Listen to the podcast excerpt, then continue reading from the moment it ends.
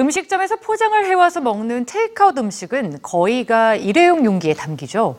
결국은 쓰레기가 되는 일회용품 없이 음식을 포장한다는 건 불가능한 일일까요?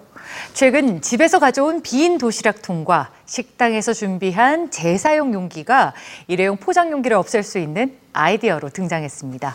오늘 뉴스주에서 만나보시죠. 패스트푸드점, 푸드트럭, 그리고 음식점에서 사온 음식들. 일회용품 쓰레기 없는 테이크아웃 식사는 불가능할까요?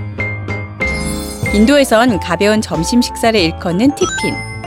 티핀을 담는 인도식 도시락통 티핀 박스가 벨기에의 도시 브뤼셀에 등장했습니다.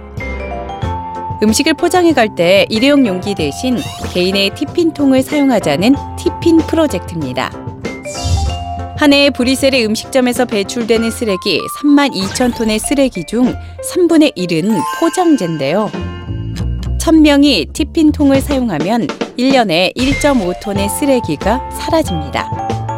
티핀통 하나의 가격은 25유로, 3만 2천 원 정도지만 티핀통에 음식을 담아가면 음식값의 5%를 할인받을 수 있고 용기는 영구적으로 재사용이 가능합니다. 미국에선 일회용기를 아예 쓰지 않는 대학 구내 식당이 늘고 있습니다. 대신 음식점에 준비된 재사용 가능한 용기에 음식을 포장해 갑니다. 식사를 마친 후 빈 용기는 캠퍼스 곳곳에 마련된 수거함에 반납하면 됩니다. 이 용기는 설거지 후 재사용되죠.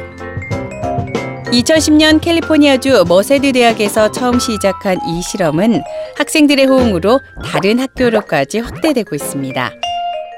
일회용 용기를 쓰지 않는 길거리 음식점과 푸드트럭도 등장했습니다. 포장 용기는 재사용 가능하죠. 빈 용기는 근처 지정된 장소에 반납하면 됩니다. 포장해온 음식을 쓰레기 없이 깔끔하게 즐기는 방법은 단 하나뿐. 일회용 용기를 사용하지 않는 것 뿐입니다. 나들이가 잦은 봄 5월. 외출 필수품으로 장바구니와 휴대용 컵, 그리고 빈 용기를 함께 챙겨보면 어떨까요?